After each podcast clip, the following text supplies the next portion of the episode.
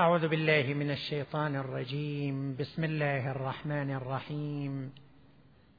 الحمد لله رب العالمين. صلى الله عليك يا رسول الله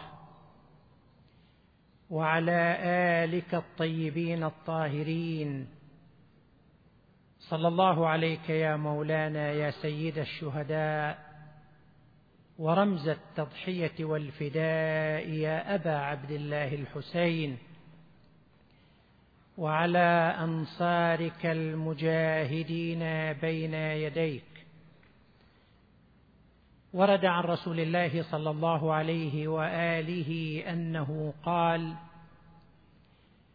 المؤمن القوي خير وأحب إلى الله من المؤمن الضعيف.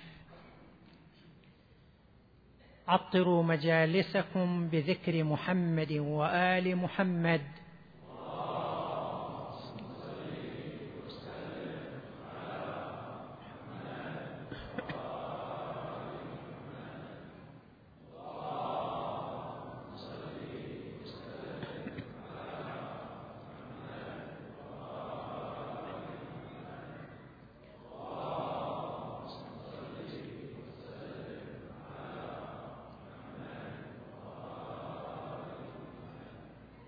حديثنا هذه الليلة بعون الله تحت عنوان المجتمع المدني بين القيود الرسمية والتفاعل الأهلي. وينطوي على ثلاثة محاور. المحور الأول بناء قوة المجتمع. المحور الثاني لماذا القيود على العمل الأهلي؟ المحور الثالث مستوى التفاعل الاجتماعي. نبدأ على بركة الله بالمحور الأول بناء قوة المجتمع. الحديث الذي بدأنا به عن رسول الله صلى الله عليه وآله يقول المؤمن القوي خير وأحب إلى الله من المؤمن الضعيف. ماذا تعني قوة الإنسان؟ قوة الإنسان تعني قوة عزيمته وإرادته وتعني امتلاكه للقدرات والكفاءات مما يمكنه من تحصيل المكاسب وفرض احترامه وتأثيره في محيطه. هذا هو معنى قوة الإنسان. الإنسان المؤمن إذا كان قويا فإنه يكون أحب إلى الله تعالى. لماذا؟ لأنه يعكس انموذجا لإيمانه ولأنه سيكون أقدر على خدمة الرسالة التي يحملها. ولهذا يدفع الإسلام الإنسان لتحصيل القوة الا يكون ضعيفا. الإنسان المؤمن ينبغي أن يسعى لتحصيل القوة في مختلف مظاهرها ومجالاتها. لينال ثواب الله سبحانه وتعالى. قوة العلم مثلا. النصوص عندنا أن الإنسان العالم ثواب عبادته أكثر وأعظم من نفس العبادة يؤديها الإنسان غير العالم. في الحديث في وصايا رسول الله صلى الله عليه وآله لأمير المؤمنين علي عليه السلام يا علي ركعتين يصليهما العالم أفضل من ألف ركعة يصليها العابد. هذا يمتلك قوة قوة العلم ثواب عبادته أكثر. المؤمن الذي يمتلك قوة المال والثروة أفضل من المؤمن الذي لا يمتلك هذه القوة. ولذلك ورد الغني الشاكر أفضل من الفقير الصابر. المؤمن الذي لديه نشاط اجتماعي ناشط اجتماعي أفضل من المؤمن المنكفئ على نفسه لأنه يمتلك قوة في العلاقات الاجتماعية.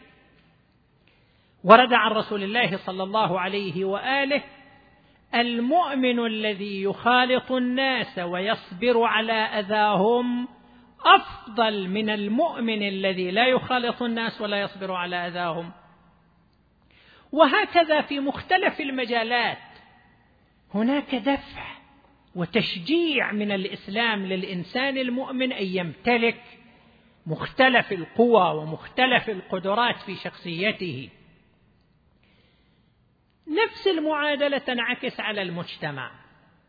إذا كان المؤمن الفرد القوي خير إذا كان المؤمن الفرد خيرا وأحب إلى الله من المؤمن الضعيف هذا ينطبق على المجتمع. المجتمع المؤمن القوي خير وأحب إلى الله من المجتمع المؤمن الضعيف. لكن كيف تبنى قوة المجتمع؟ كيف يكون المجتمع قويا؟ نحن نتحدث عن قوة المجتمع في داخل المحيط الإسلامي كجزء من الأمة الإسلامية.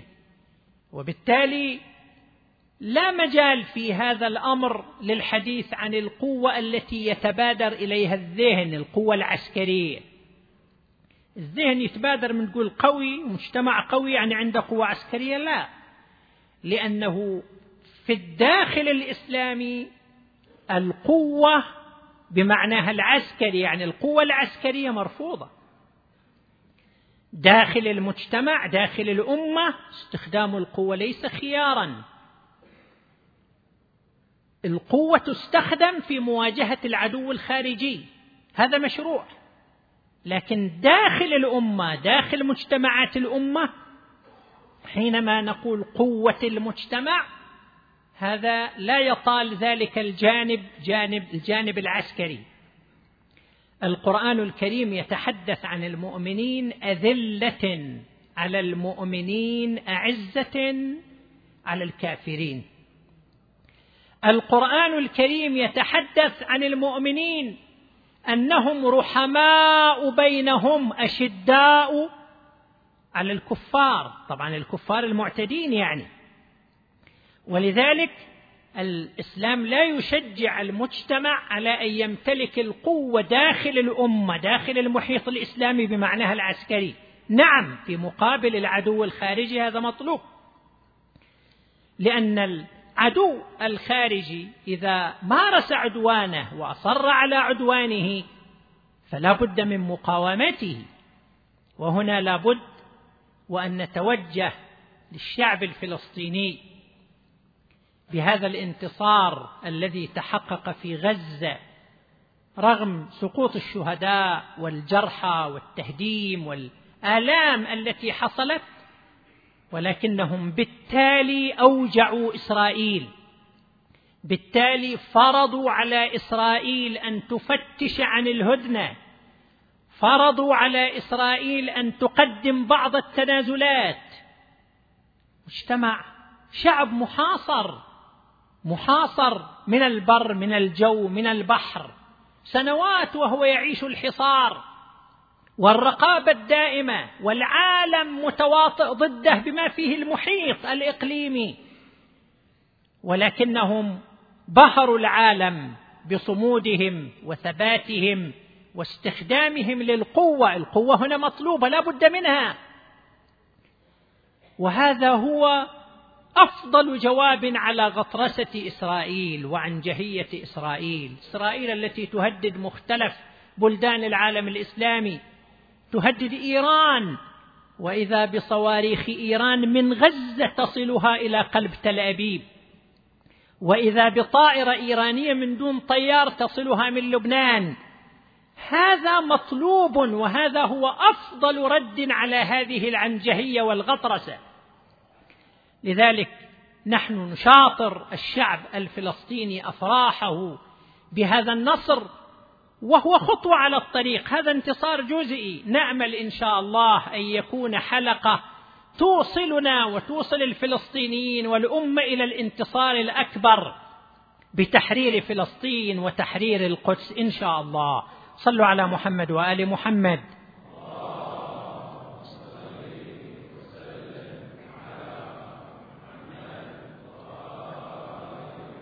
نعود إلى سؤالنا إذن كيف نبني قوة المجتمع؟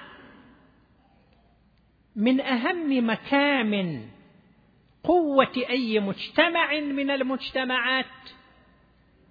وجود مؤسسات أهلية وجود نشاط أهلي كلما زادت في المجتمع المؤسسات الأهلية المنظمات التطوعية الأهلية هذا تمظهر لقوة المجتمع. هذا يعزز قوة المجتمع.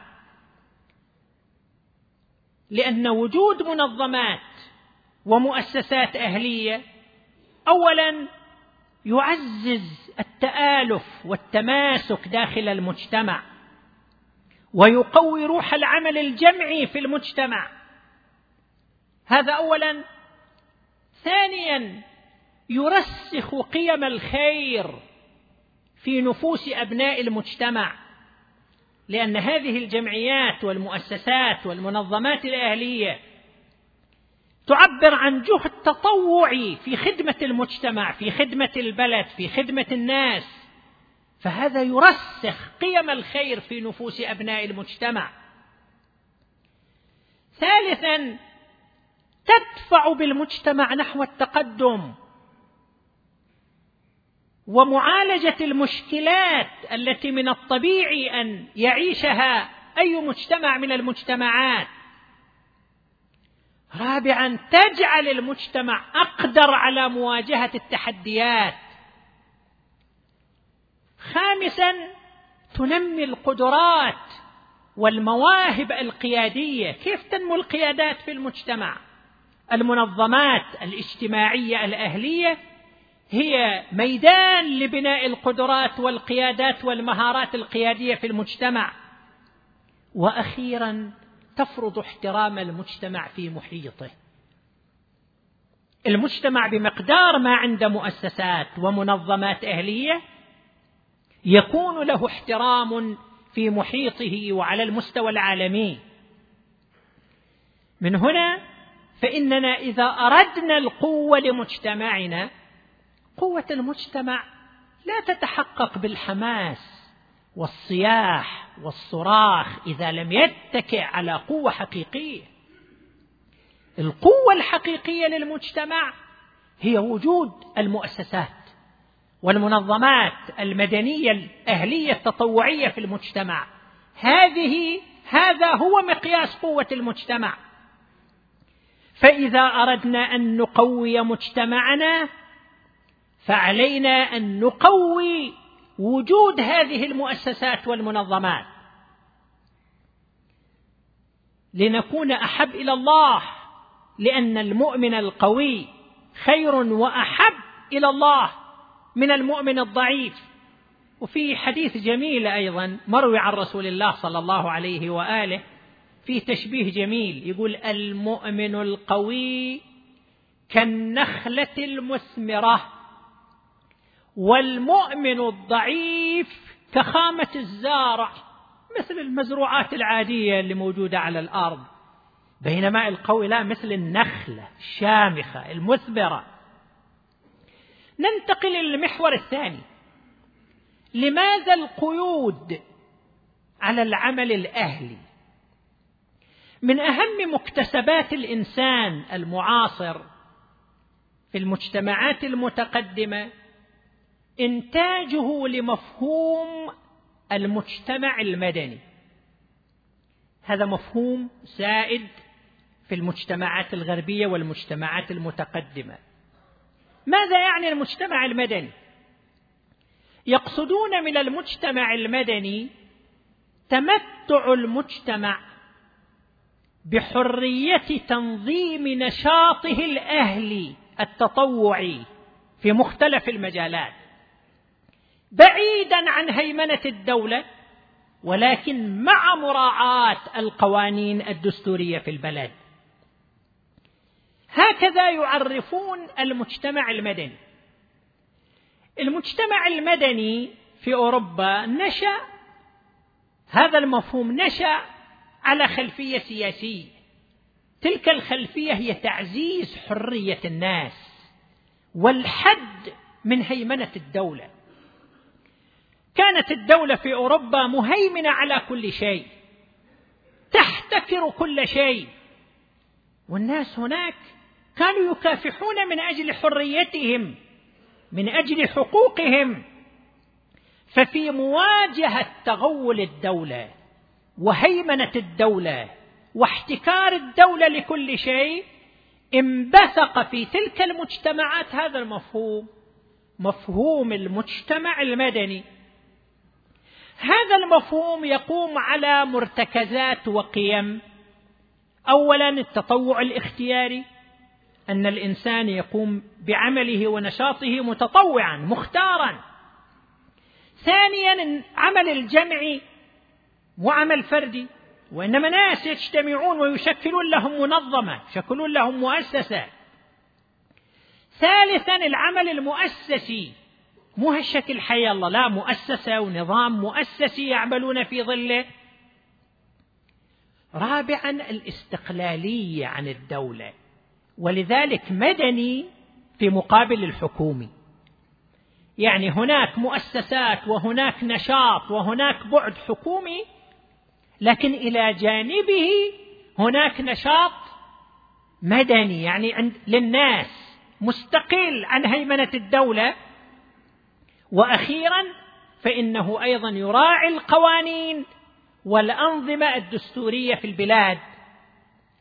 هذا المفهوم نشأ في أوروبا وشق طريقه وأصبحت المواثيق الدولية تنص على هذا الأمر. المواثيق الدولية تنص على حق الفرد في تكوين الجمعيات وعلى حرية الفرد في الانضمام إلى أي جمعية. وعلى ممارسة مختلف الأنشطة التطوعية ضمن هذه الجمعيات. وأخيرا على وجود ضمانات لحرية العمل التطوعي المنظم.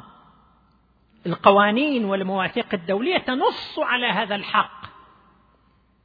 فأصبحت الآن المجتمعات الغربية تعج بالمنظمات تعج بالمؤسسات الأهلية في مختلف المجالات السياسيه العلمية الثقافية البيئية الحقوقية في مختلف المجالات. ويندهش الإنسان حينما يقرأ عن الأرقام. في أمريكا يوجد مليون وخمسمائة وأربعة عشر ألف جمعية خيرية أهلية. مليون وخمسمائة وأربعة عشر ألف جمعية خيرية أهلية. في ألمانيا ثمانمائة ألف جمعية أهلية. في فرنسا ستمائة ألف جمعية. في بريطانيا ثلاثمائة وخمسين ألف جمعية. إسرائيل.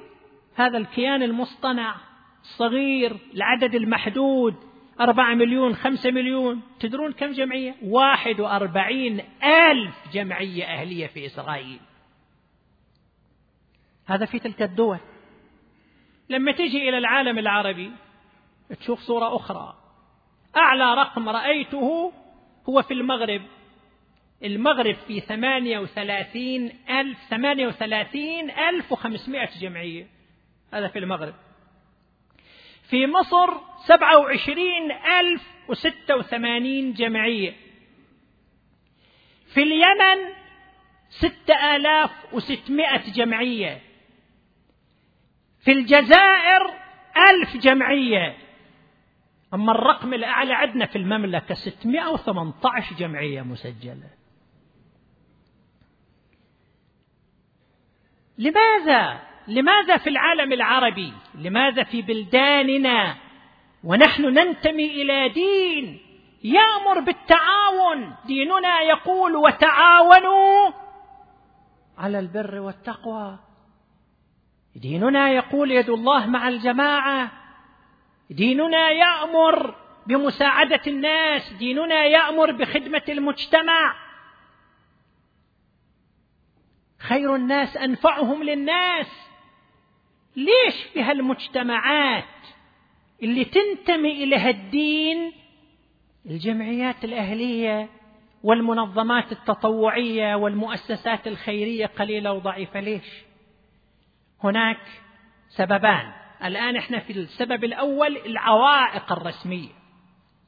مع الأسف الشديد لا تزال الحكومات في العالم العربي والاسلامي تنظر بريب وتوجس نحو النشاط الأهلي. وكأنه ينازع الدولة سلطانها. الدولة تحتكر كل شيء.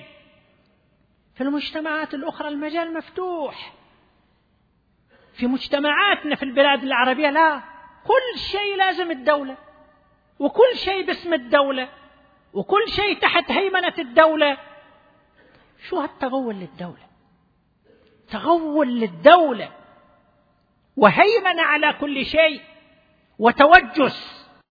لأنه ما في تلك الثقة المتبادلة بين الشعوب والحكومات. فهناك توجس. ولذلك في خشية من قيام المؤسسات والجمعيات والمنظمات وخاصة إذا اقتربت من نقطة التوتر العالي من المجال السياسي والمجال الحقوقي. هذا الله هذا الخطر الأكبر بعد. لا بعد عن الشر وغني له كما يقولون. لماذا الحكومات تتعامل مع النشاط الأهلي بهذه الطريقة؟ لا تسمح بوجود جمعيات ومؤسسات لا تحت إشرافها وهيمنتها. الدول في العالم تفسح المجال. اشتغلوا. اشتغلوا. في بلداننا لا. حتى إذا بتسوي نشاط أدبي نادي أدبي تحت إشراف الدولة.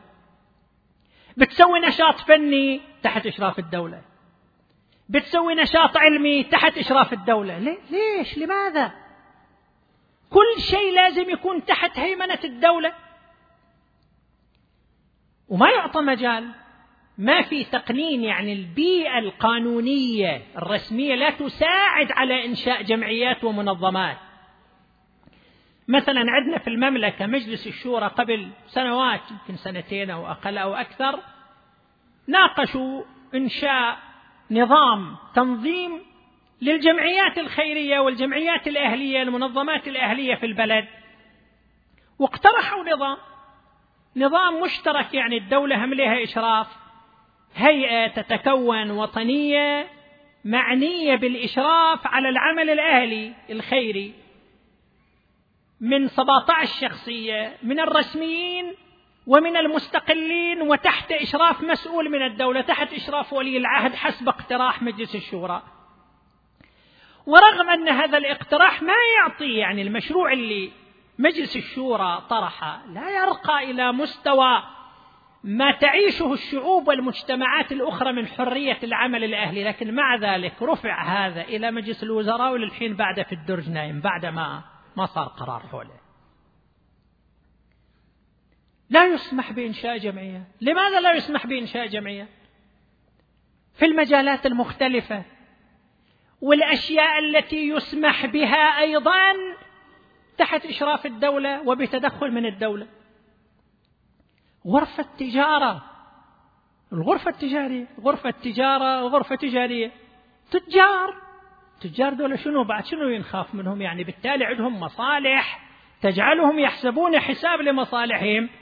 لكن أيضا القانون ما يسمح لازم نصف أعضاء غرفة التجارة تعينهم الدولة. 12 عضو لازم ستة الدولة تعينهم. ليش يعني؟ تجار يبغوا يجتمعوا يتعاونوا. وعمل أهلي هذا. لا لازم. أيضا ستة من الدولة تعينهم. هذا التدخل في كل شيء. حتى الجمعيات التي يسمح بها أيضا هناك هيمنة عليها. والجمعيات المسموحة أيضا. إذا أرادت تسوي نشاط جمعيات الخيرية الأندية الرياضية مسموح بها ومؤسسة تحت إشراف الدولة ومسجلة عند الدولة بس ما يمكن أن تسوي نشاط منه والطريق. ترفع خطاب للجهة المعنية. قبل مدة أيضا وهذا الخطاب ياخذ له كم شهر أيضا وبعدين يمكن يسمحوا؟ ويمكن ما يسمحوا. لماذا هذه القيود. مجالات معينة أصلا ما في مجال محتكرة مثل الأنشطة الدينية. إحنا مجتمع متدين مسلم. بلدنا عنوانه حكم الكتاب والسنة وبالتالي الناس متدينون فيحتاجون إلى النشاط الديني إلى المؤسسات الدينية. بس الجهة الرسمية تحتكر النشاط الديني وزارة الأوقاف والشؤون الإسلامية تحتكر النشاط الديني. طيب هذا النشاط الديني ضمن المذهب الرسمي في البلد ضمن مذهب معين. أتباع بقية المذاهب شو يسوي؟ هونوا عن دينهم. شو يسوون يعني؟ أتباع المذهب الشيعي ماذا يعملون؟ أتباع المذهب الزيدي أتباع المذهب الإسماعيلي الصوفية. بل حتى أتباع سائر المذاهب الأربعة. ما يقدر يسوي له نشاط علمي أو ثقافي ضمن مذهبه. لازم عبر وزارة الأوقاف والشؤون الإسلامية. وما في مجال للمذاهب الأخرى. فإما الناس ضمن المذاهب الأخرى ما يكون عندهم نشاط ديني أو نشاطهم الديني يصير خارج القانون. ولماذا هذا الأمر؟ شو يضر الدولة؟ أن يكون هناك أنشطة دينية وضمن القوانين وضمن الأنظمة الرسمية. هذه مشكلة القيود على العمل الأهلي. مع أن العمل الأهلي منظمات المجتمع المدني فيها مكاسب للدولة. تخفف عن الدولة كثير من الأعباء وتستوعب فائض الطاقة الموجود عند أبناء المجتمع. تعزز الأمن الوطني تعزز الأمن الاجتماعي. تعطي ثقة أكبر بين الناس وبين حكومتهم دولتهم. يحتاج أن تتجاوز بلداننا. هذه الحالة هذا الشك والريب المتبادل. بحيث يفسح المجال أمام النشاط الأهلي الاجتماعي الملتزم بالقوانين والأنظمة، نحن لا نقول خارج الأنظمة والقوانين. يراعي القوانين والأنظمة لكن يفسح المجال تكون هناك قوانين وأنظمة تفسح المجال للنشاط والعمل الأهلي. والناس عندهم طاقات، عندهم قدرات، عندهم إمكانيات، عندهم دين يشجعهم على العمل فلماذا لا نفتح أمامهم الطريق؟ يبنوا أوطانهم ينموا أنفسهم يخدموا مجتمعهم. هذا شيء من العوائق والقيود الرسمية ونأمل إن شاء الله أن يصير تجاوز لها لأن هذا مو في في مصلحة الدولة ولا في مصلحة الوطن ولا في مصلحه إحنا نعيش في عالم الآن. إحنا ننتمي إلى عالم أصبح مفهوم المجتمع المدني فارضا لنفسه. أصبح جزءا من المواثيق والمعاهدات الدولية. ننتقل إلى المحور الثالث وهو المحور المهم مستوى التفاعل الاجتماعي. كلما كان الناس أكثر تفاعلا مع العمل الأهلي مع العمل التطوعي استطاعوا أن يخلقوا واقعا لهذا العمل الأهلي الاجتماعي. انفرض كواقع. نحن مع الأسف الشديد في مجتمعاتنا نعاني أيضا من شيء من ضعف الفاعلية. نحن نتكلم عن المجتمعات الغربية أنها مجتمعات مادية وتتكرس فيها الأنانية وإحنا لا إحنا مسلمين ومتدينين ثواب الله نريد ثواب الله. لكن في الواقع هذه النظرة غير دقيقة غير سليمة. المجتمعات الأخرى اللي نتهمهم بالمادية وبالأنانية نرى عندهم إقبال أكبر على القضايا المعنوية على القضايا القيمية. إحنا من نقول الغرب المجتمعات الغربية راسمين صورة يعني مرة سافرة يعني مخالفات أخلاقية يعني الناس يشربوا خمر الغرب مو هذا. هذا جزء من الصورة. جزء معين من الصورة. الغرب فيه نشاط مكثف. الناس ينخرطون في مختلف الأنشطة الأهلية. ولا يملك الإنسان إلا أن يبدي إعجابه بهذه الروح التي بدأت تنتشر. صحيح كان في السنوات يعني قبل عقود من الزمن كانت الحالة في أمريكا وفي أوروبا تعاني من جفاف. وجفاء في الجانب الروحي القيمي المعنوي. لكن لأن هناك حيوية لأن هناك حرية لأن هناك توجهات مختلفة بدأوا يكتشفون ثغراتهم يكتشفوا عيوبهم ويحاولوا يغيروها. في هذا الصدد أذكر محاضرة جميلة طبعت في كتيب للإمام الراحل المرجع السيد الشيرازي السيد محمد شيرازي رحمة الله عليه. محاضرة جميلة تحت عنوان الغرب يتغير. مو الصورة اللي في أذهاننا عن الغرب. بدأت تغيرات تصير في الغرب ومن التغيرات الإيجابية في الغرب هذا الإقبال على النشاط الأهلي التطوعي. لا تكاد تجد مجالا من المجالات إلا وفيه العديد من الجمعيات والمؤسسات بدءا من النشاط السياسي وانتهاء بالرفق بالحيوان. في كل المجالات يوجد جمعيات ويوجد أنشطة للمرضى للنشاط العلمي للنشاط الاجتماعي للأنشطة المختلفة. بل عملوا جمعيات للعمل على المستوى العالمي والدولي وليس على مستوى مناطقهم وشعوبهم. ولا مجال لذكر الكثير من الأمثلة. الآن الحمد لله أبنائنا راحوا أمريكا وراحوا أوروبا ابتعثوا للدراسة وشافوا والبعض أيضا اللي يسافروا واللي ما يسافر أيضا يتابع عبر مواقع التواصل الاجتماعي بإمكانه أن يرى هذا النشاط الكبير المتعدد الجوانب في تلك المجتمعات. وين إحنا المسلمين؟ وين القرآن اللي نقرأه؟ وين الأحاديث اللي نسمعها؟ وين تأثير خطب الجمعة؟ وين تأثير الخطب الدينية في مجتمعاتنا؟ لا يزال هناك ضعف في فاعلية النشاط الأهلي الاجتماعي.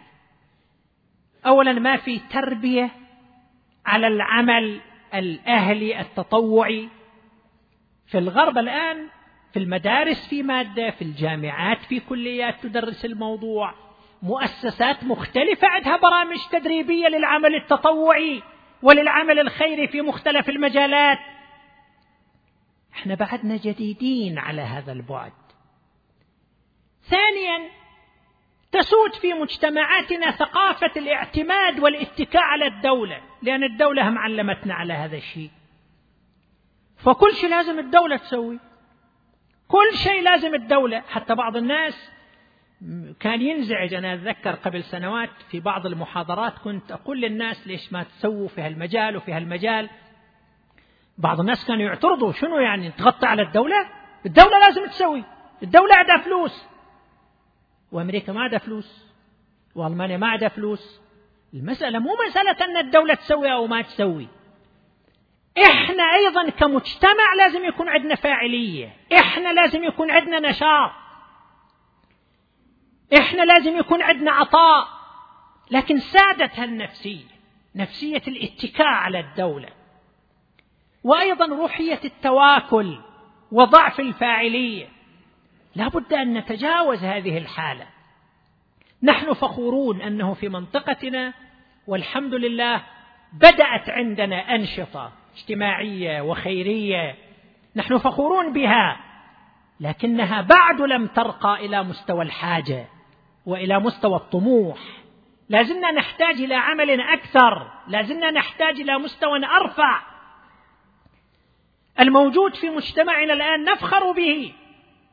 لعلكم تعلمون أن أول جمعية خيرية تأسست على مستوى المملكة كانت في هذه المحافظة جمعية سيهات الخيريه هي أول جمعية على مستوى المملكة سنة 1382 هجرية. لكن لما راحوا يسجلوها ارتأى المسؤولون هناك في وزارة الشؤون الاجتماعية أنه ما يصير رقم واحد لجمعية في سيهات في القطيف. لا خلوها رقم ستة. لكن هي كانت أول وحدة تقدمت للترخيص وأول جمعية تأسست بالفعل. وهذا ما سمعته من مؤسسي الجمعية ومعروف. يوجد عندنا أنشطة الآن نفخر بها لكنها بحاجة إلى التوسع. لا تزال جوانب كثيرة تحتاج منا إلى المبادرات. كل واحد منا يجب أن يطالب نفسه بأن يكون عضوا في جمعية في لجنة في مؤسسة تطوعية. أنت تسوي مؤسسة؟ شارك في مؤسسة؟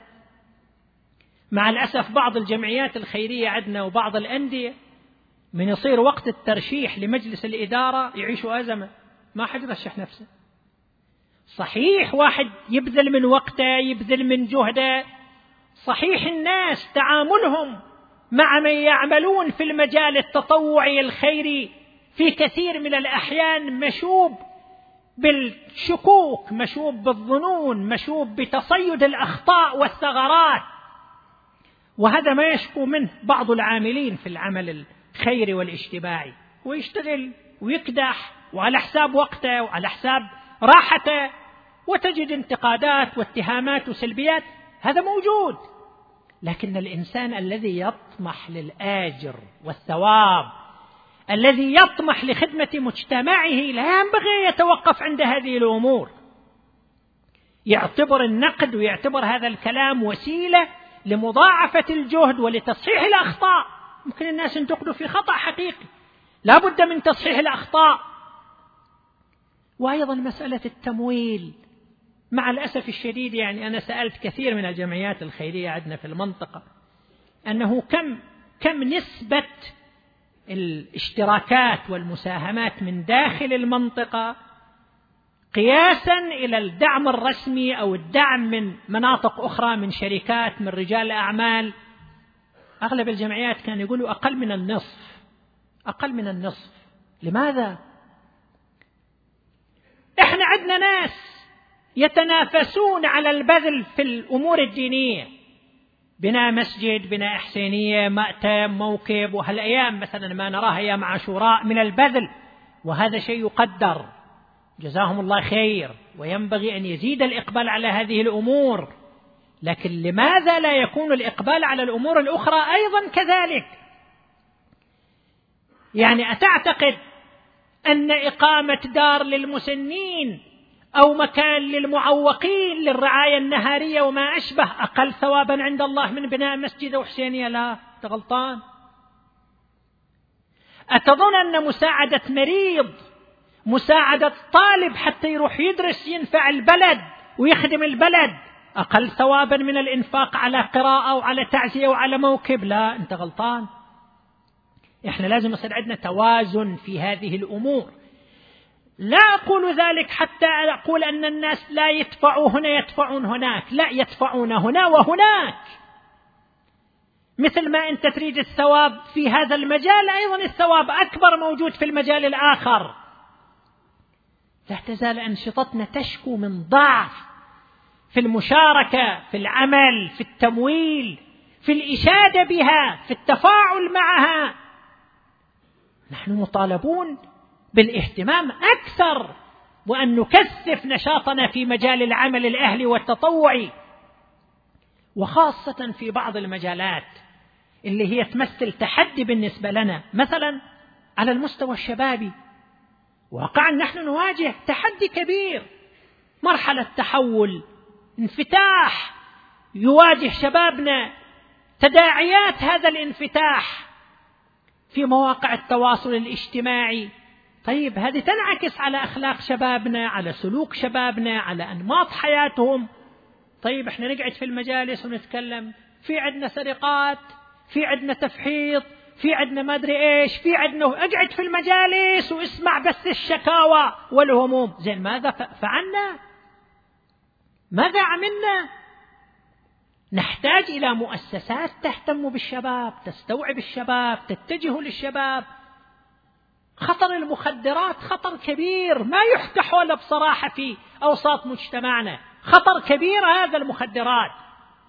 أصبحت المخدرات تنتشر. أنا سمعت حتى في أوساط أولاد صغار في الابتدائية يحاولون أن يوصلوا لهم حبوب المخدرات. هناك انتشار في أوساط البنات. ونسمع إحصائيات وتجينا معلومات عن هذا الاتجاه. طيب ألسنا معنيين بمواجهة هذه الحالة؟ جزاهم الله خير بعض الشباب سووا لهم لجنة باسم الطريق المستقيم للتوجه لهؤلاء المدمنين ولمساعدتهم على ترك الإدمان. أصدقاء المتعافين من الإدمان. أخيرا في جمعية مضر الخيرية أيضا بلغني أنهم أسسوا لجنة للوقاية والتعافي من الإدمان. ولعل هناك أيضا أنشطة أخرى. نحن بحاجة في كل قرية في كل مدينة لازم تكون عندنا جهة تتجه لهذا الأمر. هذا خطر كبير على أبنائنا وشبابنا. وتعلمون أن وراء السرقات كثير من السرقات وراها المخدرات. يعني من أسبابها الرئيس المخدرات. وهكذا في مختلف الجوانب. وأركز على موضوع الفتيات. بنات المجتمع يحتجن إلى مؤسسات تستوعبهن. الحمد لله صارت عندنا جمعية العطاء صارت عندنا لجنة أو مؤسسة باسم ملكة جمال الأخلاق. نحتاج إلى مزيد من الأنشطة في أوساط الفتيات. بناتنا من يستوعبهن من يهتم بهن. فنحتاج إلى مثل هذه المؤسسات المهتمة بشؤون الشباب. وكذلك الجوانب الأسرية. من سنوات حوالي عشرين سنة تأسس عندنا مركز البيت السعيد في صفوة يهتم بالموضوع الأسري. وبقي فريدا. توجد بعض اللجان لكن ليست على هذا المستوى من العمل. لماذا؟ ليس عندنا في كل قرية مركز للقضايا الأسرية. مثل ما عندنا في كل قرية مآتم وحسينيات ومواكب وعزيات وهذا ما نفخر به. ونأمل أن يزيد وينمو. لكننا نحتاج أيضا إلى مؤسسات تهتم بهذا الجانب الاجتماعي. هذا بعد ينبغي أن نهتم به.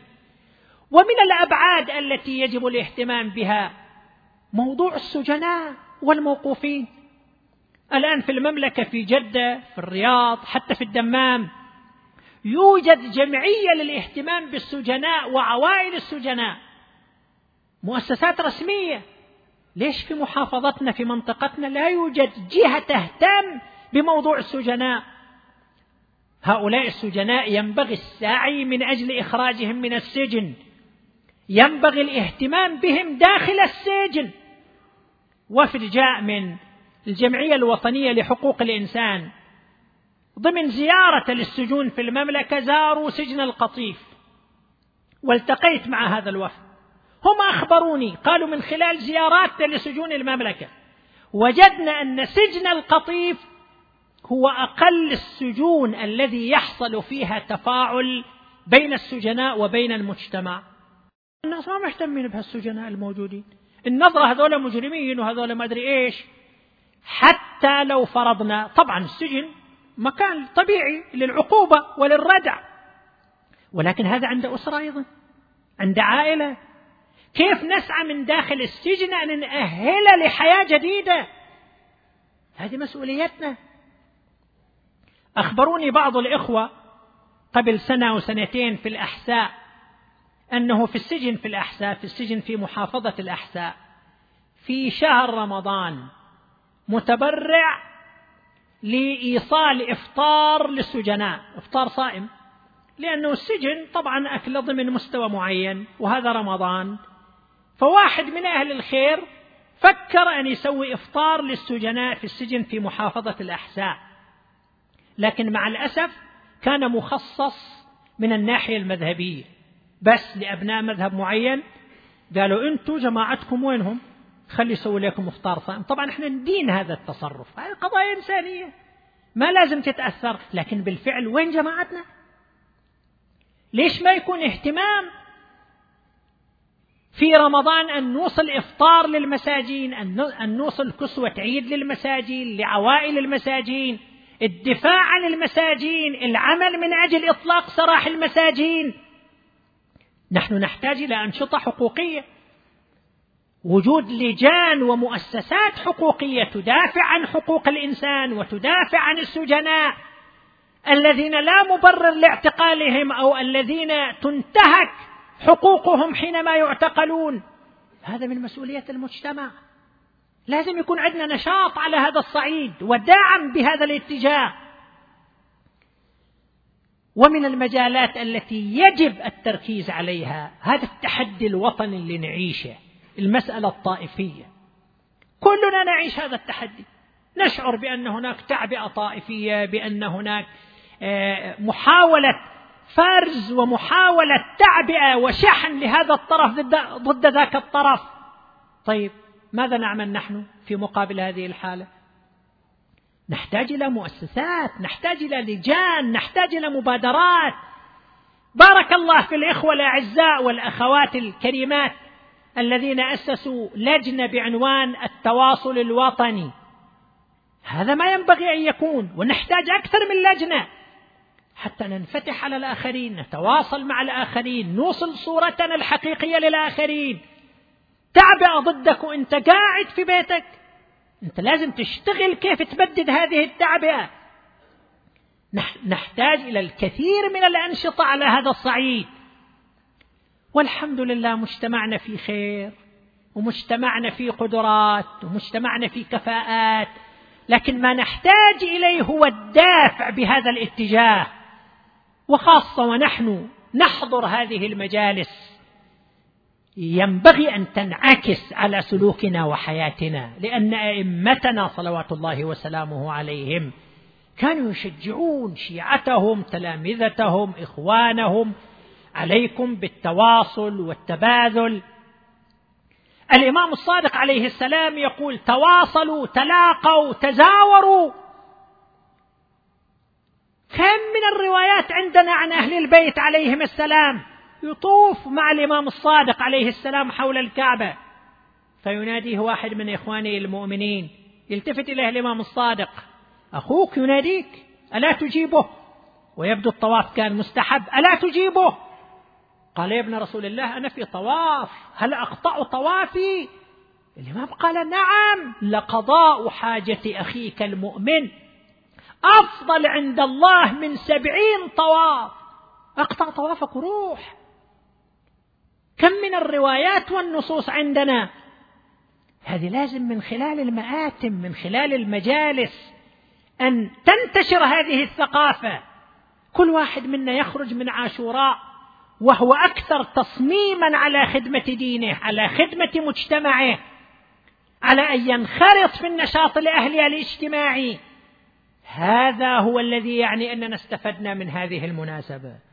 وإلا نتسمع ونقضي أوقات ويروح محرم يطلع ونعود إلى ما كنا كأنه ماكو أي أثر لهذا, الموسم. إذا ما الفائدة؟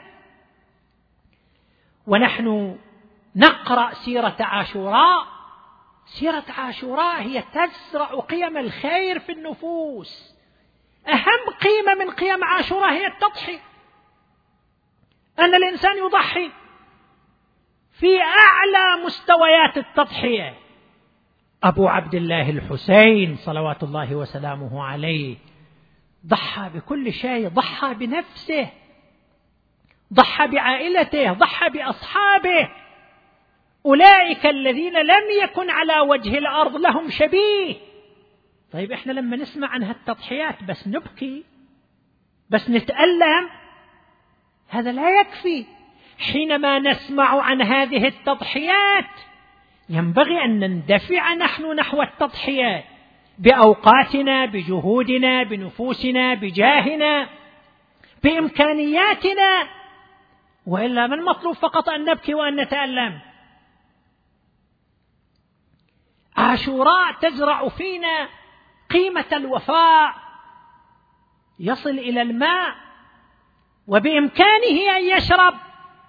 ولكنه لا يشرب الماء وإنما يقول لا أشرب قبل أخي الحسين.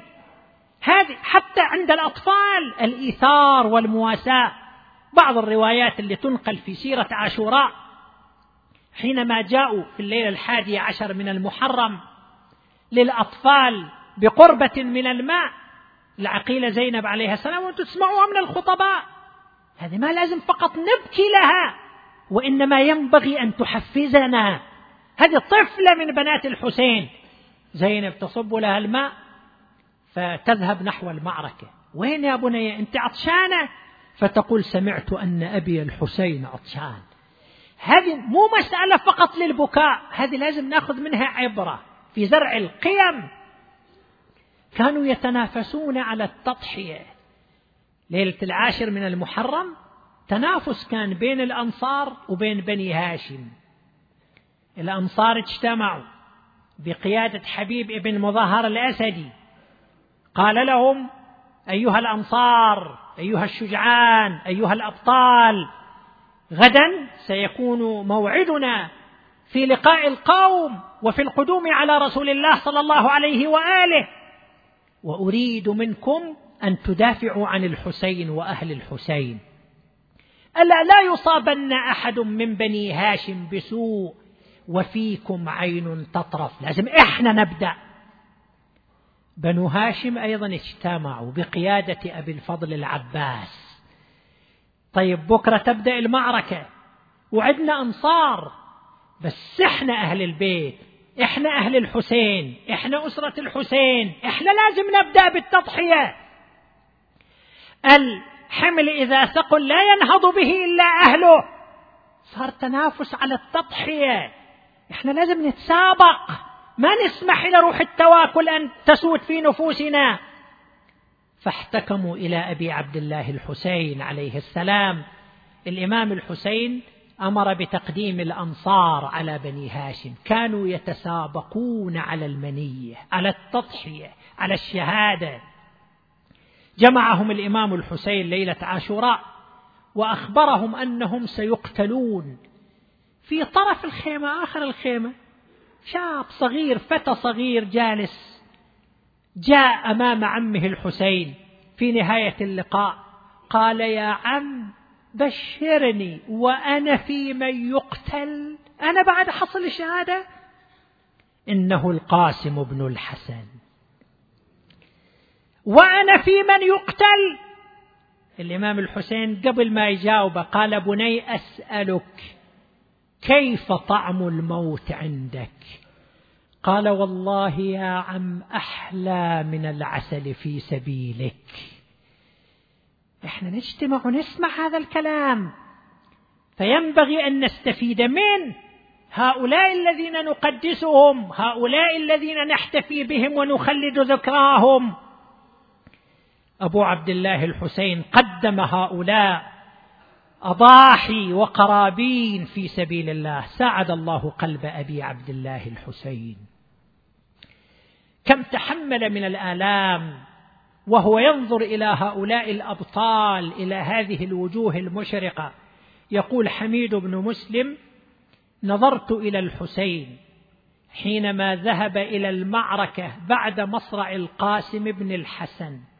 لأن أي قتيل ينقتل يوجه سلامه إلى الحسين السلام عليك يا عماه أقبل الحسين مسرعا نحو القاسم. الرواية تقول قتل قاتله. انحنى عليه ثم حمله إلى الخيمة خيمة معدة للشهداء. حميد بن مسلم يقول دققت النظر فرأيت قدمي الغلام تخطان في الأرض. قلت سبحان الله ألطول في الغلام؟ أم لقصر في الحسين؟ لما تأملت رأيت الحسين محني الظهر متألم من هذه المصائب التي وقعت على قلبه في ذلك اليوم.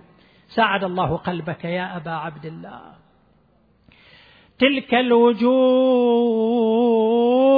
المشرقات كأنها الأقمار تسبح في غدير دمائي خضبوا وما شابوا وكان خضابهم بدم من الأوداج للحناء. ومغسلين ولا مياه لهم سوى عبرات ثكلى حرت الأحشاء عبراتها جفت وهن نوائح عبراتها جفت وهن نوائح يبكين قتلاهن بالإيماء وتقول عاتبة عليه وما عسى يجدي عتاب موزع الأشلاء ماذا أقول إذا التقيت بشامت أني سبيت وإخوتي بأزائي إنا لله وإنا إليه راجعون.